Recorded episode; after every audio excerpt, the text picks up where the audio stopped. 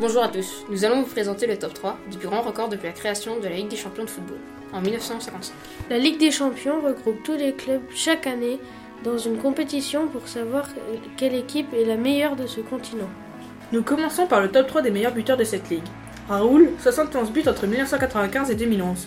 Lionel Messi, 93 tirs au fond des filets en 12 ans. Cristiano Ronaldo, 96 buts depuis 2002. Le top 3 des équipes ayant gagné le plus de fois la Ligue des champions. À la troisième place, nous retrouvons le Bayern de Munich avec 5 victoires et 5 finales perdues. À la deuxième place, il y a l'AC Milan avec ses 7 victoires et 4 fois deuxième. L'équipe la plus titrée en Ligue des Champions est le Real de Madrid avec 11 trophées remportés et 3 défaites en finale.